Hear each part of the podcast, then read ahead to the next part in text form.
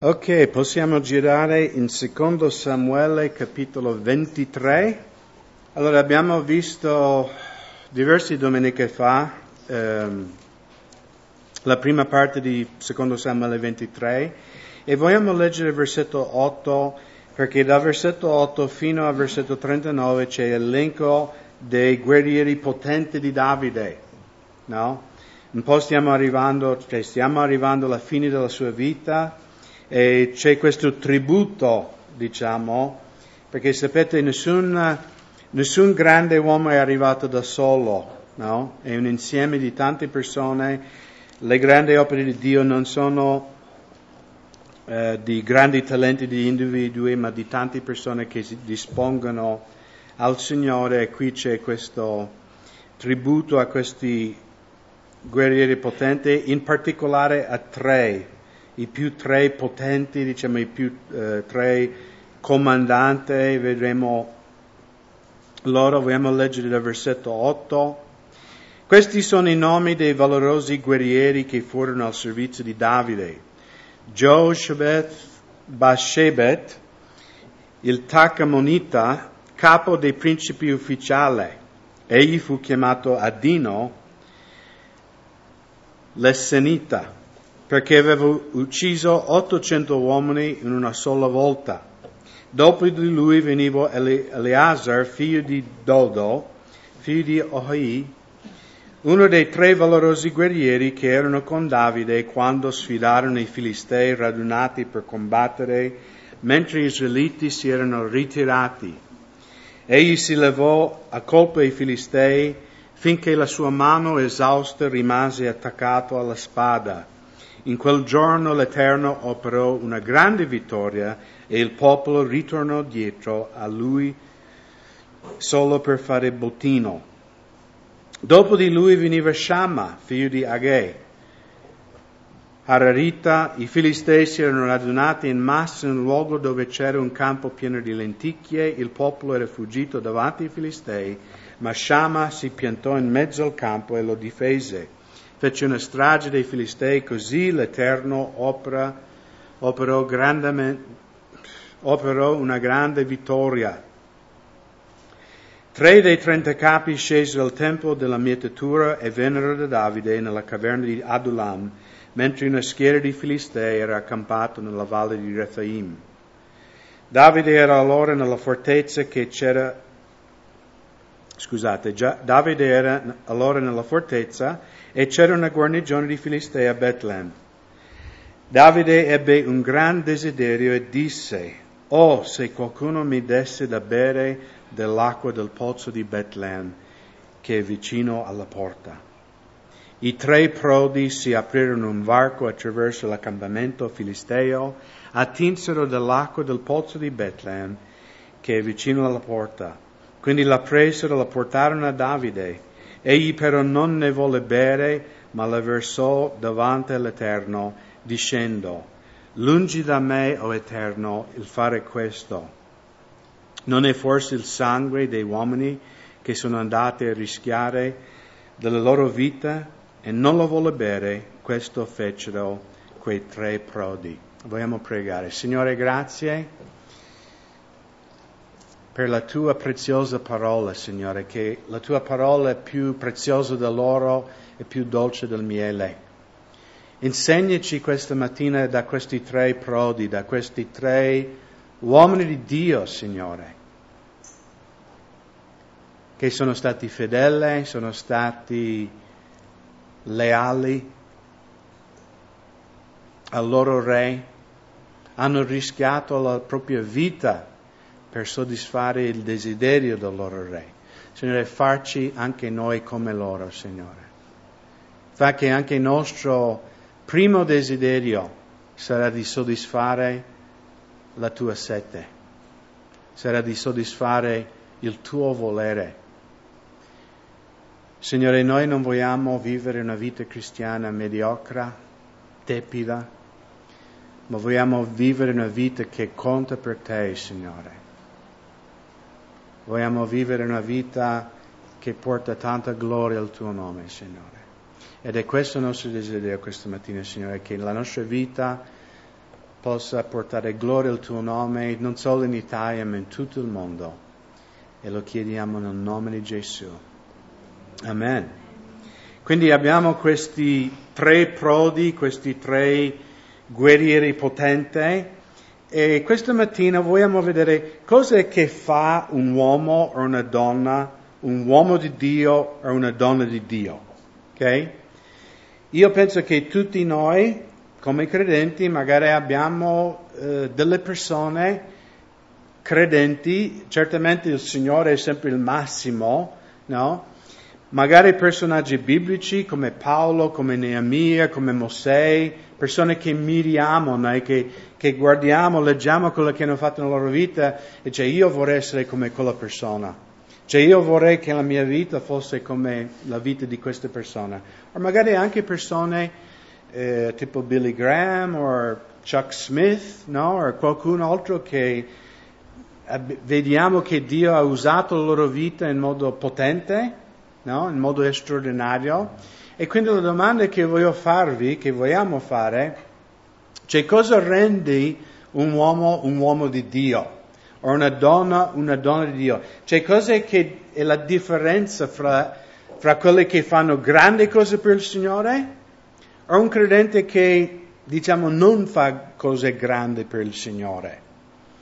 E, e, e credo che possiamo vedere in questi tre guerrieri, in particolare vogliamo guardare Eleazar, il secondo nella lista, perché la Bibbia parla più, no? Gli altri due più o meno c'è due versetti per ciascuno, invece Eleazar c'è tanta informazione perché viene raccontato sia qui in secondo Samuele 23 ma anche in primo Croniche 11, quindi eh, faremo un po' avanti e indietro da questi, questi due resi conti della stessa storia per vedere eh, cioè, cosa ha reso Eleazar un grande uomo di Dio. No? È stato detto che Dio non cerca grandi talenti o grandi intelletti, ma cerca grandi disponibilità. Perché di nuovo noi possiamo guardare un Billy Graham, un Apostolo Paolo, un Neemia e dice ma io non potrei... Cioè guardiamo noi stessi e lo dico io, no? Io guardo me stesso e dico ma io non potrei mai essere come quella persona. Ma voglio dirvi una cosa questa mattina, questa è una bugia di Satana. Ok? E voglio dirvi una, un'altra cosa, non c'è nessuna differenza fra te e l'Apostolo Paolo. Non c'è nessuna differenza fra te e Billy Graham, non c'è nessuna differenza fra te e il profeta Elia. E se non mi credete possiamo anche leggere in Giacomo capitolo 5 dove Giacomo dichiara che non c'è nessuna differenza.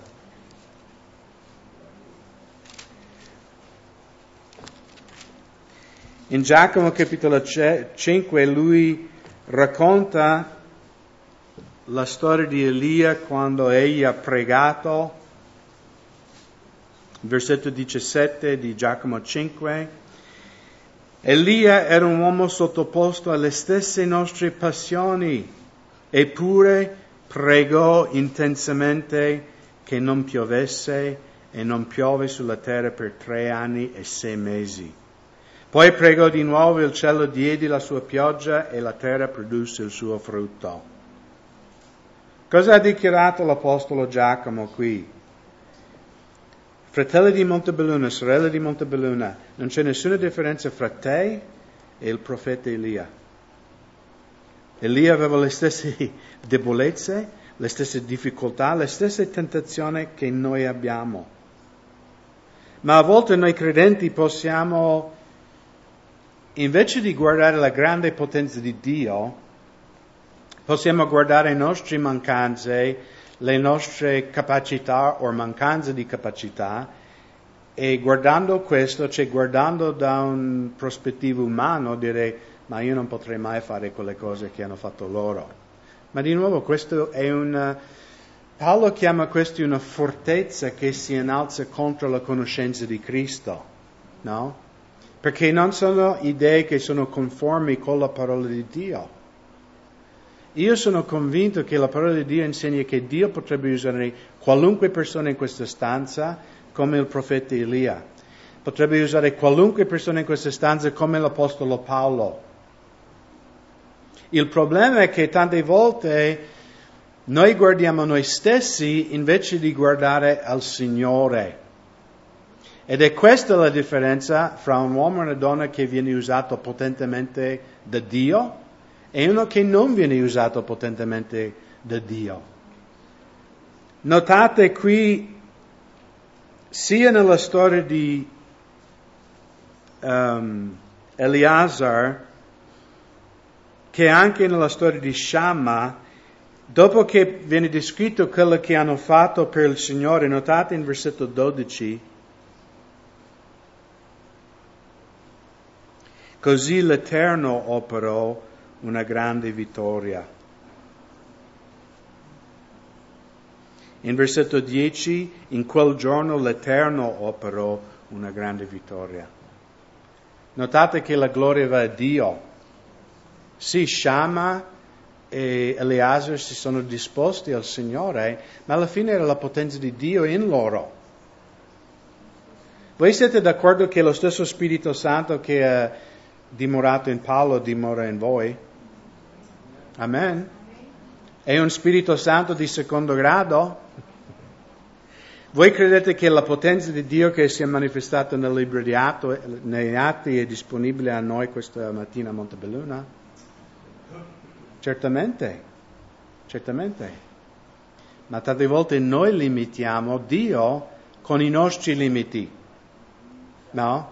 Perché umanamente noi vediamo limiti e noi attacchiamo questi limiti al Signore, ma Dio non è limitato. Anzi, Dio ci fa una sfida, mi sembra nel profeta Geremia, e dice c'è qualcosa troppo difficile per me? Il Signore ci fa questa domanda, c'è qualcosa troppo difficile per me? Paolo dichiara che Dio è capace di fare al di là, quindi al di sopra di quello che noi siamo capaci di pensare o immaginare. Quindi Paolo dice che noi non siamo neanche in grado di immaginare quello che Dio potrebbe fare attraverso la nostra vita. Quindi immagina la cosa più grande che Dio potrebbe fare nella tua vita, non sei neanche vicino quello che veramente Dio potrebbe fare. E quindi di nuovo non è grandi talenti, non è grande intelletto, non è grande eh, linea familiare, no? Perché in realtà se siamo nati di nuovo siamo figli di, siamo figli di Dio. Ma Satana a volte vuole ricordarci che siamo figli di Dennis Quam, io sono figlio di Dennis Quam, umano, con tutti i miei difetti. Ma io sono stato adottato nella famiglia di Dio e io sono un figlio di Dio. Quindi c'è qualcosa che Dio non potrebbe fare nella mia vita? No, non c'è nessun limite su Dio. E secondo me il segreto di Shama, di Eliezer, Eleazar, questi uomini, questi guerrieri valorosi, era che loro capivano che non era la loro grandezza, non era la loro... perché abbiamo letto del primo che lui ha ucciso 800 uomini. Cioè, umanamente è, è, è possibile? No, era un miracolo. Perché questi uomini si confidavano nella potenza di Dio, non, non nella propria potenza. E quindi cosa magari ci chiediamo allora cosa devo fare per essere usato da Dio? E notiamo la prima cosa in versetto 9. Dopo di lui veniva Eleazar, figlio di Dodo, figlio di Ahui. Allora Eleazar significa il Signore protegge, il Signore aiuta, il significato del suo nome. Uno dei tre valorosi guerrieri che erano con Davide quando sfidarono i filistei radunati per combattere mentre gli israeliti si erano ritirati. Quindi il primo requisito di essere usati da Dio, noi dobbiamo essere sempre al fianco del nostro re. Notate che Eleazar era con Davide, era vicino a Davide. E voi sapete che non sempre, ma maggiormente la vita di Davide è un simbolo, è un simbolo profetico della vita di Cristo.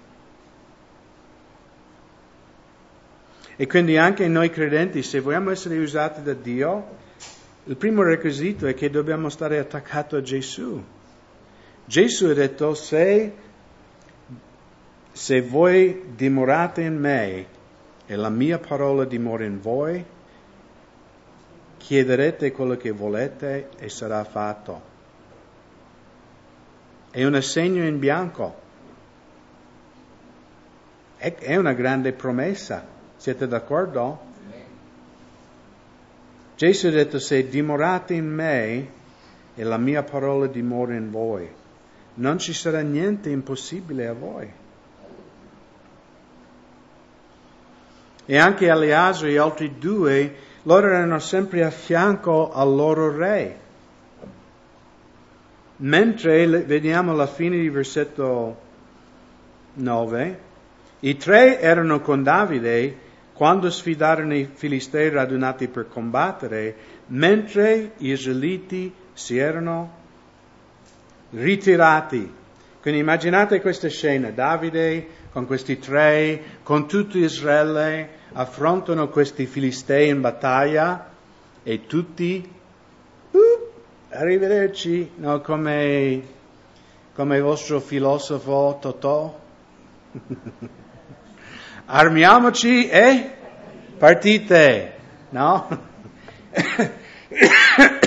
questo, era, questo era il motto dell'esercito israeliano, no? A quei tempi, no? Ok, Davide, voi tre partite, noi hasta luego, no? Ci vediamo dopo. Quindi tutti Israele eh, erano fuggiti, avevano paura. E secondo me Eleazar e gli altri due prodi non avevano paura perché loro guardavano il loro re. Loro vedevano il coraggio di Davide e quindi guardando il coraggio di Davide hanno potuto anche loro restare fermi davanti al nemico che li attaccava. E anche noi, fratelli, in qualunque circostanza, in qualunque avversità o difficoltà, se noi teniamo gli occhi su Cristo, noi vinceremo. Noi vedremo la vittoria. Perché i tre guardavano Davide, che era una figura di Gesù, ma era sempre un uomo. Invece noi guardiamo Cristo sulla croce che veramente ha vinto la vittoria eterna per noi. Noi in realtà non dobbiamo quasi neanche combattere, dobbiamo solo entrare nella sua vittoria. Però guardando Gesù noi troveremo coraggio. Anche Paolo in eh, Ebrei capitolo 12 no? dice guardando l'autore compitore della nostra fede, gettiamo via ogni peccato che ci sta intorno e corriamo con perseveranza la gara che ci è posto davanti. Solo quando teniamo gli occhi su Gesù se noi abbiamo gli occhi sul pastore, sugli altri fratelli della Chiesa, sui nostri parenti, inciamperemo. Voi avete mai eh, corso in una gara atletica? Pochi, va bene. Comunque, io sì, in America facevamo nella scuola queste gare atletiche e, e la prima lezione mi ricordo dell'allenatore, cioè la prima cosa nella prima media, perché mh, mm, nella scuola media diciamo, ho fatto l'atletica leggera, la prima lezione, cioè il primo giorno dopo la scuola che abbiamo fatto allenamenti, la prima lezione lui ci ha detto è che quando corri non guardare mai indietro.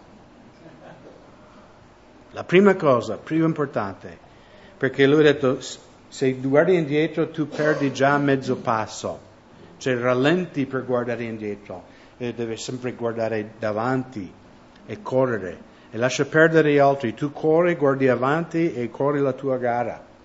Non guardi indietro perché inciamperai. E anche noi quante volte guardiamo il fratello, guardiamo la sorella e inciampiamo, no? Invece Eleazar, lui aveva gli occhi su, Gesù, sul re e questo ha dato a lui la forza anche egli di resistere. Adesso girate in uh, Primo Croniche 11, dove c'è la stessa storia, però c'è un altro pezzo di informazione che non c'è in uh, secondo Samuele 23.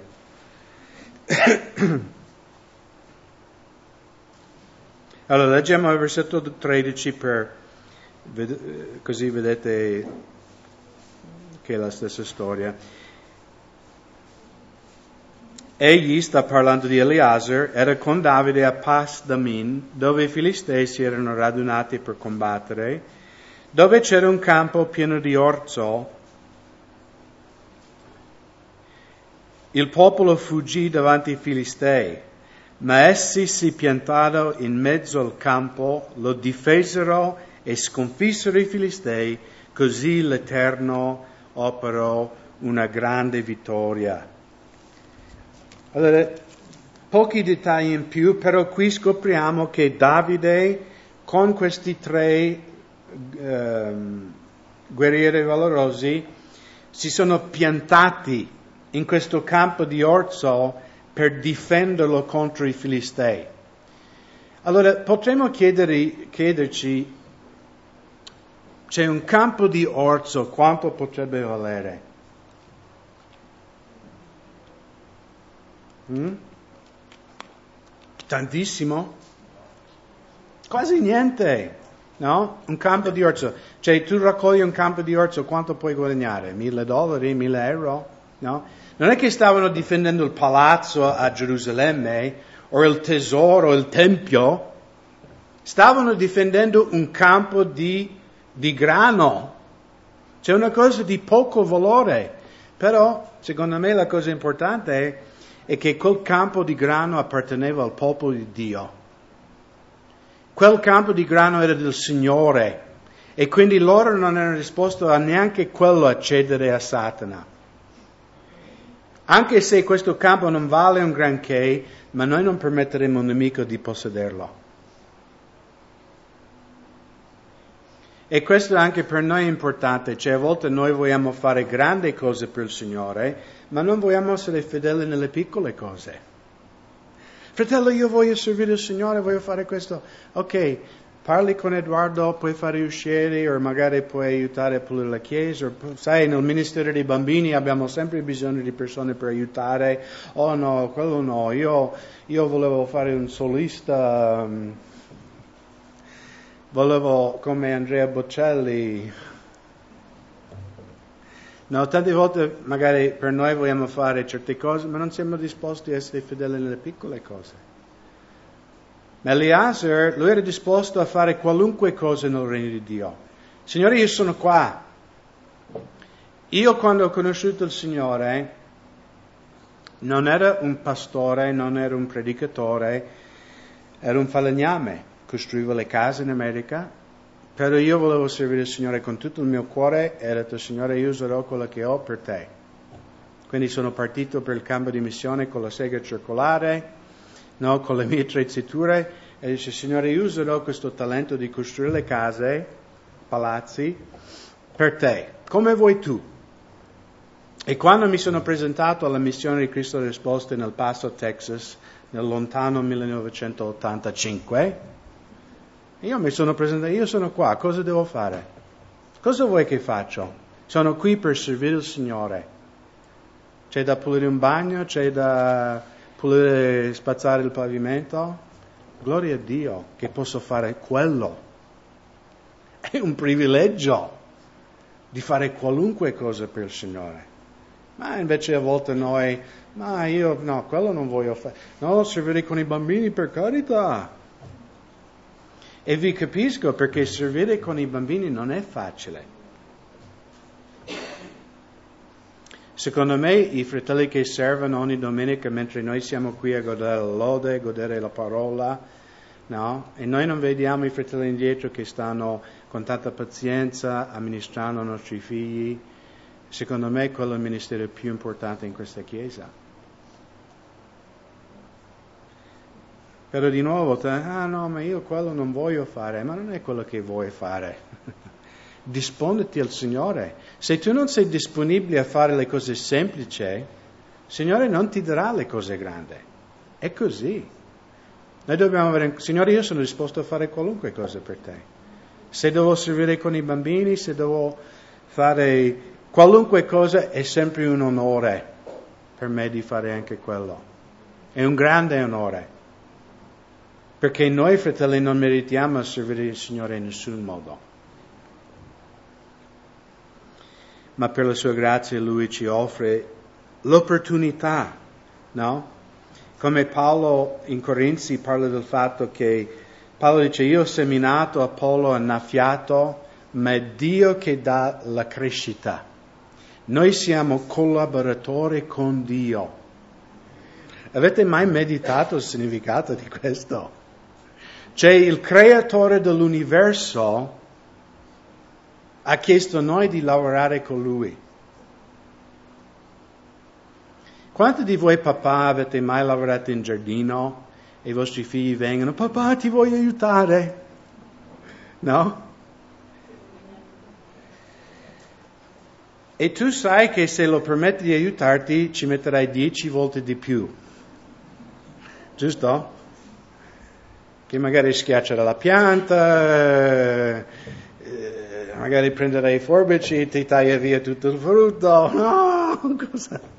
Mi ricordo, forse era Joshua, lui voleva aiutarmi nel, nel giardino tanti anni fa quando ero piccolo, 4-5 anni. E, e quell'anno io avevo piantato dei meloni, no? Che mi piace tanto il melone, sai, quello arancione. E non erano andate tanti bene, c'era uno però che stava riuscendo molto bene, un bel melone grosso, sai.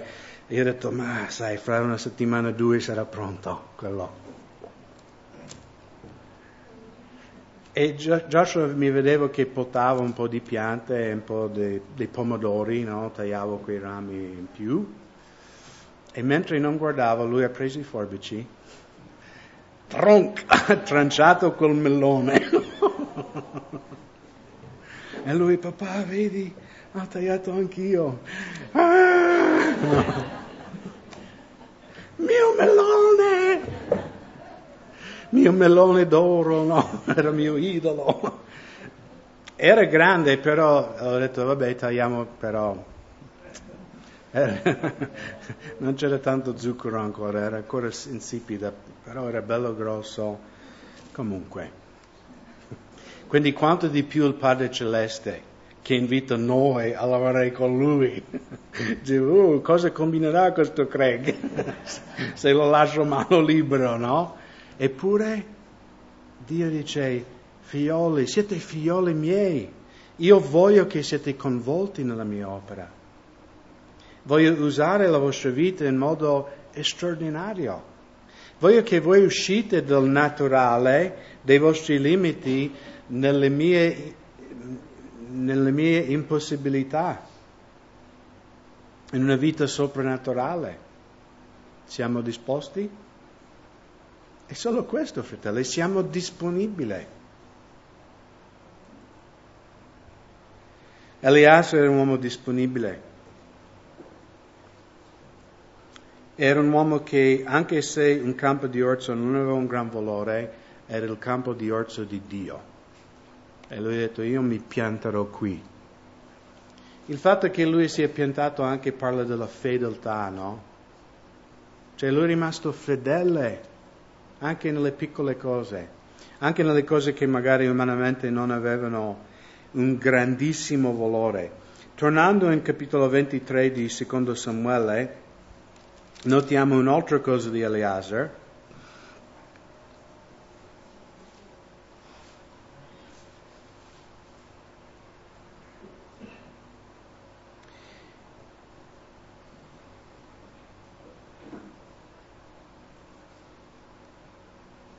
in versetto 10, egli si levò e colpì i filistei finché la sua mano esausta rimase attaccato alla spada. Non so se voi avete mai fatto esperienza, alcuni di voi eravate nel ministero della tenda, Giuseppe, um, alcuni nella chiesa di Feltre, ma immaginate un gran tenda di circo, ok? Avete in mente? Ho girato per dieci anni con quelli, predicando il Vangelo. Adesso diciamo hanno macchine per mettere eh, i picchetti per tenere la tenda, ma all'epoca si metteva con la mazza no? Due tre fratelli, sai, come vedi nei film dei ferrovie americani, sai, pa, pa, pa, pa, pa, pa, giusto Giuseppe, no? Tutto in sintonia, a volte non in sintonia, che prendeva un fratello sulla mano, che andava al pronto soccorso, però posso dirvi che dopo una giornata di piantare quei picchetti, a volte i terreni in Italia sono più che terreno è pietra, no? Che ci mette mezz'ora per ogni picchetto a piantarlo. E Giuseppe sa che dopo una giornata così le tue mani sono così. Veramente si chiudono, si, si fanno i crampi, si chiudono, fanno la forma della maniglia. E, e secondo me non è senza significato il fatto che che Eleazar dice che la sua mano era talmente tanto attaccata alla spada che che è rimasto con quella forma della spada, della mania della spada. Ok? Questa è una battaglia vera nel Vecchio Testamento, ma Paolo dice nel Nuovo Testamento che tutte le storie del Vecchio Testamento hanno un'istruzione per noi, c'è una lezione che possiamo imparare. E quindi la seconda cosa, abbiamo visto la prima cosa per essere usata da Dio è che siamo vicino a Gesù, che siamo attaccati a Gesù. La seconda cosa, per essere usato da Dio, dobbiamo avere una buona conoscenza della nostra spada. No, dobbiamo essere addestrati con la nostra spada, che voi sapete è la parola di Dio, Efesini capitolo 6. Noi non saremo mai usati in modo potente di Dio se non conosciamo la sua parola. Gesù ha pregato nel Vangelo di Giovanni, Signore, santificali eh, per la, tua, per la verità, la tua parola è verità. E Pietro nella sua seconda lettera dichiara, desiderate come bambini appena nati, no, desiderate ardentemente come bambini appena nati il puro latte della parola, perché per mezzo di esse cresciate. Volete crescere nella fede? Dovete nutrirvi dalla parola di Dio. Volete seccare spiritualmente? Non vi nutrite mai della parola di Dio. Sono principi semplici, è come un orto, no? Se tu dai concime e acqua alle piante, guarda cosa succede. Cresce e porta frutto. Se tu se tu pianti le pianticelle di pomodoro e dici, vabbè, dopo tre mesi tornerò e farò la raccolta, cosa raccoglierai in tre mesi? Quasi niente, forse pomodori piccolissimi verdi, forse. Forse raccoglierai niente perché l'erbaccia avrà soffocato la pianta, il pomodoro sarà diventato salvatico perché ha bisogno di essere potata. Raccoglierete niente. Ed è la stessa cosa nella vita spirituale. Se noi seminiamo la parola di Dio in noi, porterà suo frutto nella nostra vita. Di nuovo, se dimorate in me e la mia parola dimora in voi, chiederete quello che volete e vi sarà fatto.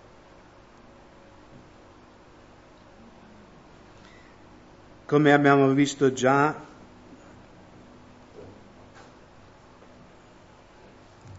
in versetto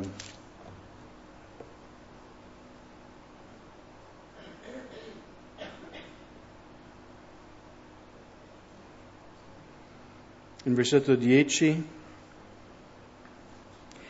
in quel giorno l'Eterno operò una grande vittoria. Quindi uomini e donne che vengono usati da Dio sono persone che danno sempre la gloria a Dio. Per qualunque cosa. Una cosa che ho ammirato sempre di Chuck Smith, che era mio pastore, era mio datore di lavoro in California, E non, lui, lui, non era un uomo perfetto, non dovete, no. Ho visto anche l'uomo Chuck Smith che eh, magari sbagliava qualche volta. Però una cosa che ho sempre ammirato di Chuck, che quando venivo qualunque persona tipo per lodarlo, oh Chuck, tu, oh, Dio, oh, lui diceva sempre, è il Signore, fratello. Il Signore ha fatto questo, non io. Lui sempre rispingeva la gloria. Non, non prendeva la gloria e diceva, no, no, fratello, è una cosa che mi è piaciuta tantissimo, alla fine della sua vita ha fatto un'intervista con un altro pastore della Calvary e questo pastore diceva, Pastor Chuck, sai, hai cominciato con una chiesa, adesso no, sono 1600 chiese nel mondo della Calvary Chapel, Dio ha fatto veramente una cosa potente. E lui disse questo, lui ha detto, io e Kay, che è la moglie, noi ci sentiamo solo osservatore di quello che Dio ha fatto. Noi abbiamo solo osservato le grandi cose che Dio ha fatto, non c'entra niente in noi. E lui diceva non c'entra niente in noi, ed è vero perché il Signore ha fatto la grande vittoria, però voglio dire questo, loro si sono disposti al Signore. E questo è il chiave. Dobbiamo essere disponibili, dobbiamo dire, eccomi qua, Signore, cosa devo fare per te?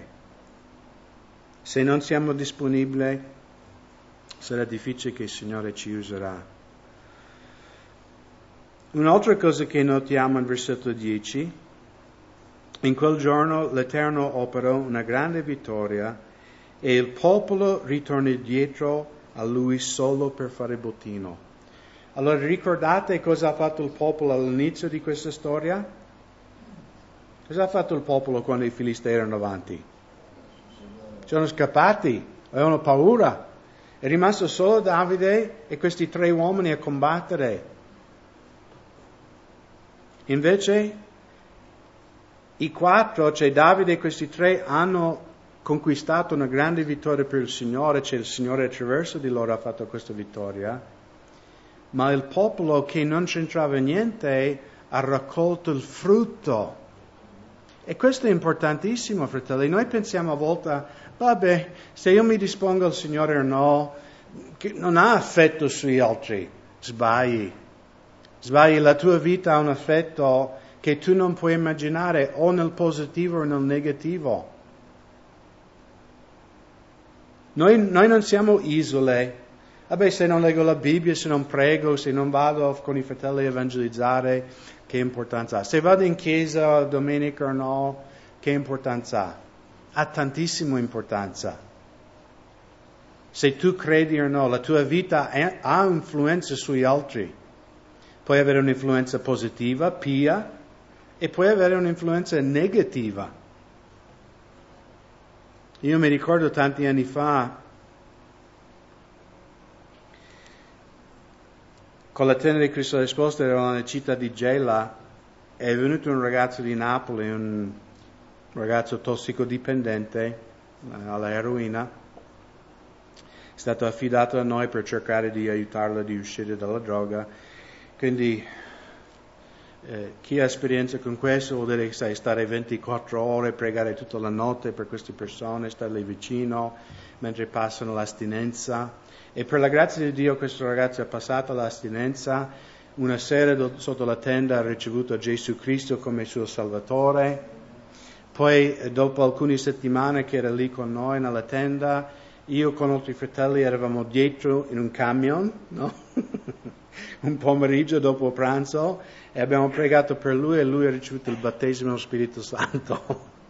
ha cominciato a parlare in lingue e quindi è rimasto con noi per alcuni mesi lì a Gela, in Sicilia. Poi Chiaramente lui doveva tornare a Napoli per lavorare, per cercare di prendere, perché aveva una moglie e già uh, un bambino piccolo. Quindi abbiamo portato alla stazione di Gela, siamo abbracciati, baciati, lui era così contento, lui ha detto, sai, ci sentiremo, teniamo un contatto, e noi, sai, abbiamo raccomandato, vai in una chiesa, cerca una chiesa, stai con i fratelli, ok, ok, ok. Poi indovinate che è successo? non ho più sentito niente, niente da lui. Sono, sai, e non, lo, cioè, non sapevamo che fine aveva fatto questo fratello. Quindi sono passati mesi, mesi, mesi.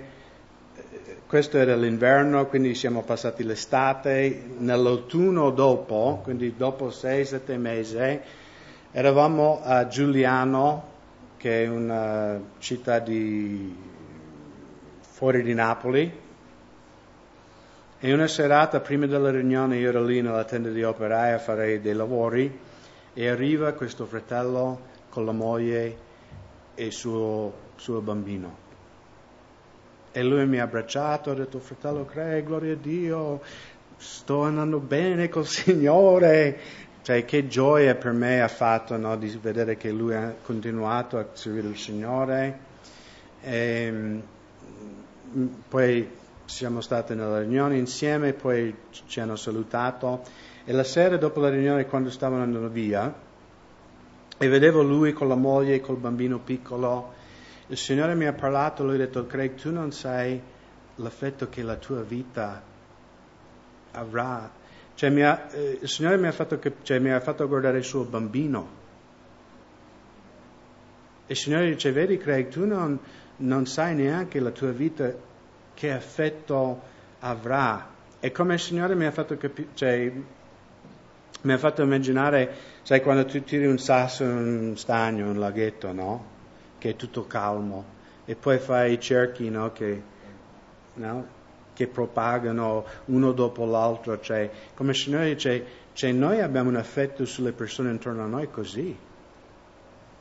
E come il Signore mi parlava, mi diceva, immagini quel bambino come sarebbe cresciuto nei, nei quartieri perché questa famiglia abitava in una zona di Napoli, diciamo, mi intendete cosa voglio dire, no? Non tanto bello. E come il Signore mi diceva, quel bambino che futuro avrebbe avuto con un padre drogato, o magari un padre in carcere, un padre eh, morto. E grazie a Dio quel bambino adesso frequenta una scuola biblica in Australia e vuole diventare un pastore. E, e questo fratello ha avuto un altro due figli, tutti eh, amano il Signore. Quindi fratelli, noi non sappiamo, no? Anche Eliezer, loro hanno avuto coraggio, fede, loro hanno preso posizione, una cosa che sembrava inutile, un campo di orzo, lasci i filistei avere quel campo di orzo. No, quel campo di orzo è del Signore e noi non permetteremo a un nemico di avere il campo di orzo di Dio. E guarda il frutto che ha avuto sui altri. Gli altri che non avevano fatto niente, gli altri che non avevano nessuna fede, hanno raccolto il frutto della fedeltà e della fede di Eleazar e gli altri due. E così sarà con la nostra vita, fratelli. Se noi saremo fedeli, se noi ci disponiamo al Signore, avrà un effetto intorno a noi che noi non possiamo immaginare. Ok, sto andando lungo, siete stancati?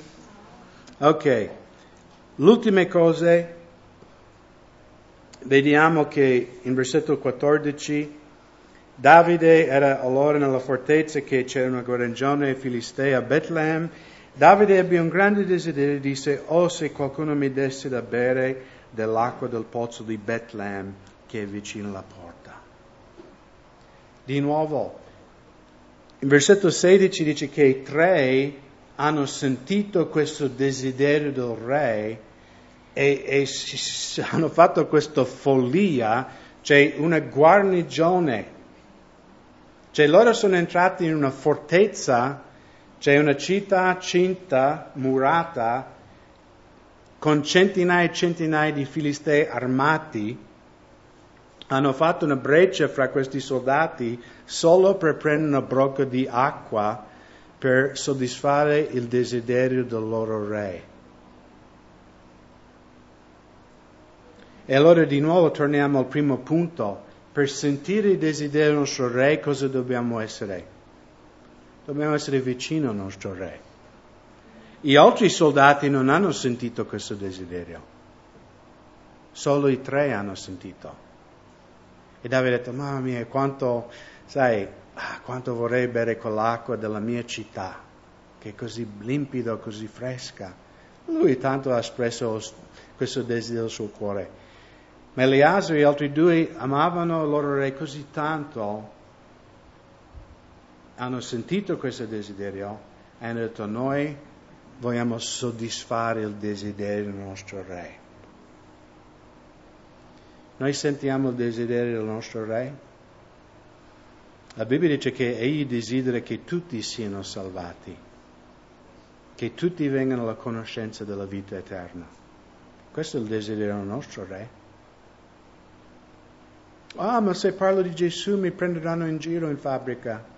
Ma ti prendono in giro già, quindi... Giusto? Quindi, cosa perdi?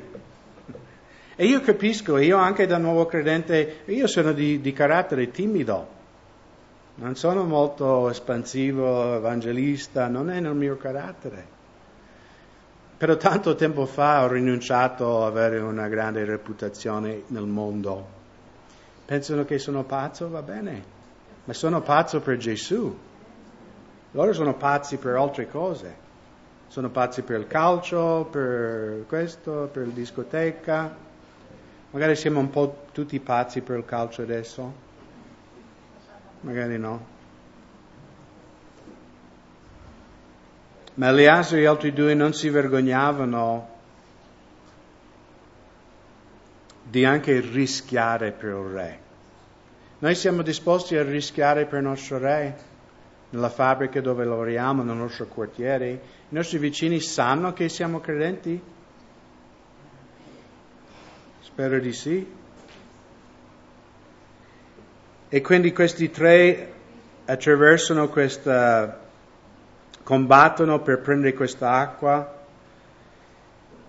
Versetto 16, i tre prodi si aprirono un varco attraverso l'accampamento filisteo, attinsero dell'acqua del pozzo di Bethlehem che è vicino alla porta, quindi la presero e la portarono a Davide. Egli però non, non ne volle bere, ma la versò davanti all'Eterno, dicendo lungi da me, o Eterno, il fare questo, non è forse il sangue dei uomini che sono andati a rischio della loro vita. E non la volle bere, questi fecero quei tre prodi. Questa storia mi ricorda tanto la storia che conoscete sicuramente nel Vangelo di Matteo 26, ricordate la donna che ha portato il, la scatola di alibastro costoso per ungere il nostro Signore e alcuni lamentavano, cioè Giuda lamentava perché lui voleva rubare i soldi, questo spreco perché è stato fatto. E ricordate cosa disse Gesù? Dovunque sarà predicato questo Vangelo, si racconterà quello che questa donna ha fatto per me. E anche Davide aveva questo, dice, questi uomini, questa acqua è una cosa sacra, quello che hanno fatto per me. Hanno rischiato la vita, hanno rischiato il loro sangue per il loro amore per me, per soddisfare il mio desiderio di bere. E quanto di più, fratelli, se noi ci disponiamo al Signore e dici, Signore, tu hai il desiderio di raggiungere questo mondo con la tua parola, io voglio dare la mia vita per questo. Abbiamo solo una vita, fratelli. Io ho 53 anni e Abigail adesso si è fatto la diploma giovedì, grazie a Dio. Andrà a scuola biblica in America quest'autunno. Cioè fra un mese partirà per l'America. Sembra ieri, sembra ieri che lei eravamo nella barchessa Manin che lei girava col panolino. No? Sembra ieri. Amen, genitori. La vita è un vapore, quindi dobbiamo farlo contare per il Signore. Non permettiamo al nemico di, ah, beh, domani pregherai, domani leggerai la Bibbia. No, non pregherai domani e non leggerai la Bibbia domani. Oggi Oggi dobbiamo disporci dire, Signore, ok, eccomi qua, mi offro a te anche oggi. Amen?